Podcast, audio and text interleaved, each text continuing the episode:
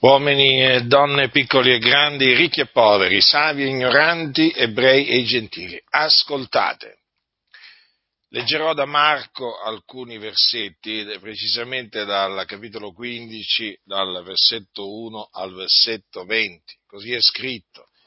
E subito la mattina i capi sacerdoti con gli anziani e gli scribi e tutto il sinedrio, tenuto consiglio, legarono Gesù e lo menarono via e lo misero in man di Pilato. Pilato gli domandò, sei tu il re dei giudei? Ed egli rispondendo gli disse, sì, lo sono. E i capi sacerdoti l'accusavano di molte cose. E Pilato da capo lo interrogò dicendo, non rispondi nulla? Vedi di quante cose ti accusano. Ma Gesù non rispose più nulla, talché Pilato se ne meravigliava. Or ogni festa di Pasqua e liberava loro un carcerato qualunque chiedessero. C'era allora in prigione un tale chiamato Barabba, insieme a dei sediziosi, i quali nella sedizione avevano commesso omicidio. E la moltitudine, venuta su, cominciò a domandare che facesse come sempre aveva loro fatto. Pilato rispose loro, volete che io vi liberi il re dei giudei? Poiché capiva bene che i capi sacerdoti glielo avevano consegnato per invidia ma i capi sacerdoti incitarono la moltitudine a chiedere che piuttosto liberasse loro Barabba.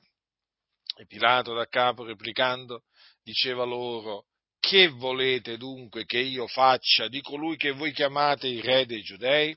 Ed essi di nuovo gridarono, crocifiggilo. E Pilato diceva loro, ma pure che male egli fatto? Ma essi gridarono più forte che mai, crocifiggilo. E Pilato, volendo soddisfare la moltitudine, liberò loro Barabba e consegnò Gesù, dopo averlo flagellato per essere crocifisso. Allora i soldati lo menarono dentro la corte che il pretorio e radunarono tutta la corte e lo vestirono di porpora intrecciata una corona di spine, gliela misero intorno al capo e cominciarono a salutarlo. Salve, re dei giudei, e gli percotevano il capo con una canna e gli sputavano addosso e postisi in ginocchioni si prostravano dinanzi a lui. E dopo che l'ebbero schernito lo spogliarono della porpora e lo rivestirono dei suoi propri vestimenti e lo menarono fuori per crocifiggerlo. Dunque, dopo che il, i giudei condannarono a morte Gesù, eh, perché Gesù dopo che fu arrestato fu eh, menato al Sinedrio e il Sinedrio lo condannò, eh, diciamo, a morte eh, per bestemmia, eh, perché Gesù appunto proclamò di essere il Cristo, il figliuolo eh, di Dio. E questo per i giudei equivaleva a bestemmiare, ma noi sappiamo che Gesù disse la verità. Egli era il Cristo, il figliuolo di Dio. Ebbene, dopo, dopo che lo condannarono a morte, lo menarono, lo consegnarono in mano a Ponzio Pilato, che era il governatore della Giudea, il quale inizialmente lo voleva liberare perché non trovava in lui nulla che fosse degno di morte, ma poi la folla appunto prevalse nel senso che gridò crocifiggilo e eh, Pilato per soddisfare la moltitudine liberò loro Barabba e consegnò Gesù do, dopo averlo flagellato per essere crocifisso. E quindi Gesù fu menato a un luogo detto Golgota, eh, che interpretato vuol dire del teschio, e là fu crocifisso. Sì, la scrittura dice poi lo crocifissero e lo crocifissero assieme a due ladroni, uno alla sua destra e l'altro alla sua sinistra, perché si dovevano adempiere le scritture e gli è stato annoverato fra gli iniqui. Ora, perché Gesù fu crocifisso? Per quale ragione? Egli fu crocifisso per i nostri peccati. Infatti si dovevano adempiere le scritture secondo cui egli doveva essere trafitto a motivo delle nostre trasgressioni, fiaccato a motivo delle nostre iniquità, questo è quello che aveva detto Dio per bocca del profeta Isaia, quindi era parola di Dio e Dio vigilò sulla, sulla sua parola per mandarla ad effetto. E quindi eh, in Gesù si adempirono queste precise parole che erano eh, parole che concernevano il Cristo, cioè l'unto, del quale Dio aveva eh, predetto la venuta.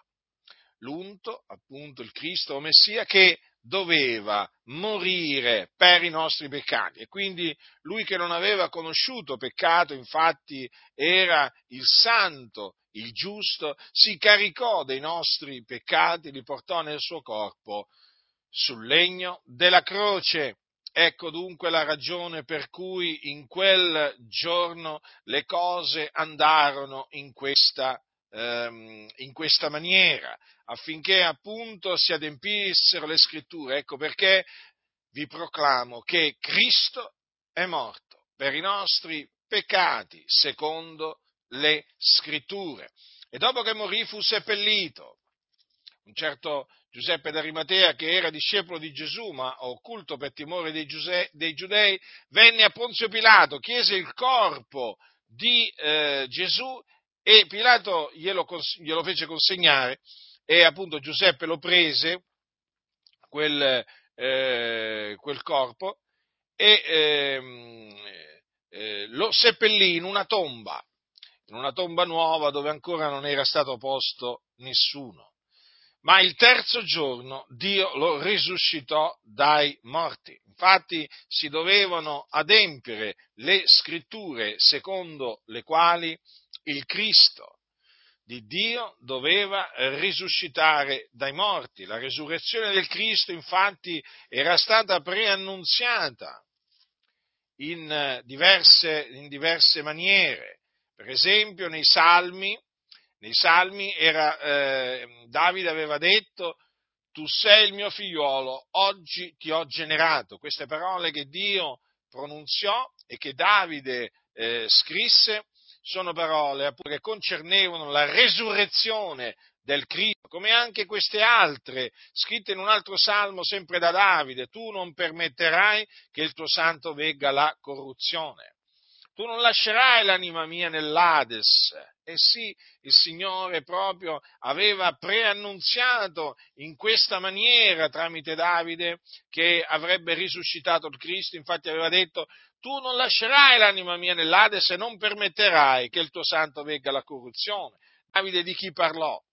Davide parlò della resurrezione di Cristo, dicendo che non sarebbe stato lasciato nell'Ades e che la sua carne non avrebbe veduto la corruzione. Quindi quando il Dio lo risuscitò dai morti il terzo giorno, si adempirono appunto le scritture profetiche concernenti la resurrezione del Cristo. Dopo che risuscitò, egli, cioè Gesù, Gesù Cristo, apparve ai suoi discepoli per diversi giorni, si fece vedere da loro, eh, mangiò con loro, beve, beve con loro, parlò delle cose relative al regno di Dio. E quindi vi annunzio la buona novella che Gesù di Nazareth è il Cristo di Dio e in lui vi annunzio la remissione dei peccati. Perciò vi dico, ravvedetevi e credete nella buona novella che Gesù di Nazareth è il Cristo.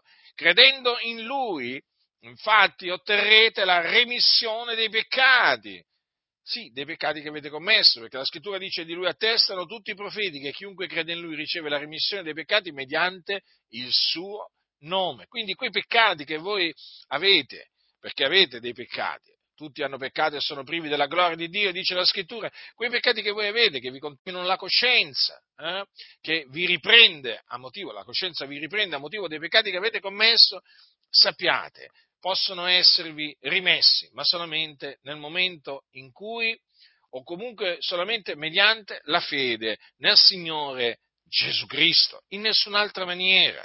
Sappiatelo questo, non pensate, non, non pensate di andare dal prete uh, a confessare i vostri peccati per ottenerne la remissione, perché ascoltate, andando dal prete, il prete non vi può assolutamente rimettere i vostri i vostri peccati.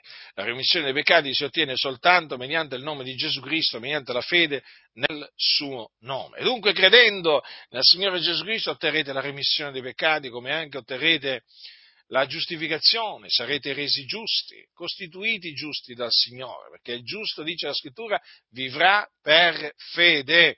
L'uomo infatti è giustificato soltanto mediante la fede in Gesù Cristo, senza le opere della legge. Otterrete quindi la giustizia che viene da Dio basata sulla fede, che è rivelata nella buona novella che appunto vi ho annunziato. Sì, nella buona novella è rivelata da fede a fede la giustizia di Dio, secondo che è scritto. Ma il giusto vivrà per fede. Quindi, vedete, credendo nell'Evangelo, otterrete anche la, eh, la giustificazione come anche la vita eterna, perché chi crede nel figliolo ha la vita eterna. Considerate per un momento questo, cosa dice la scrittura. Chi crede nel figliolo ha vita eterna. Allora la vita eterna è il dono di Dio, si riceve gratuitamente da Dio e naturalmente per riceverlo bisogna credere nel figliolo di Dio e quindi nella buona, nella buona novella. Quindi la salvezza, la salvezza peccato, che è appunto la liberazione dal, dal, dal peccato che si ottiene anch'essa credendo nell'Evangelo, eh, è per grazia, tutto è per grazia, non è in virtù d'opere affinché nessuno si glori. Per quello appunto vi esorto a ravvedervi, a credere nell'Evangelo, così il Signore avrà misericordia di voi, vi perdonerà vi darà la vita eterna. E quindi avrete la certezza che quando morirete andrete, vi dipartirete dal corpo e andrete ad abitare con il Signore. Però vi avverto, badate bene, se rifiuterete di ravvedervi, di credere nell'Evangelo, sarete condannati. Perché la scrittura dice chiaramente, chi non avrà creduto sarà condannato. Non importa quante opere buone avrete fatto, non importa proprio niente se rifiuterete di credere nell'Evangelo sarete condannati. Questo significa che quando morirete, morirete nei vostri peccati e ve ne andrete all'inferno. Cos'è l'inferno? L'inferno è un luogo di tormento, che eh, è nell'aldilà ed è un luogo di tormento dove arde il fuoco, dove appunto coloro che vi scendono sono tormentati nel fuoco. E quindi ciò che vi aspetta è qualcosa di terribile, di orribile. Ecco perché vi esorto, vi scongiuro nel nome del Signore a ravvedervi e a credere nell'Evangelo, perché l'Evangelo è potenza di Dio per la salvezza di ogni credente. Non c'è un altro messaggio nel quale credendo voi potete essere salvati, perdonati, giustificati, nel quale, nel quale, credendo potete ottenere la vita eterna. Non c'è, non c'è, non c'è. Perché?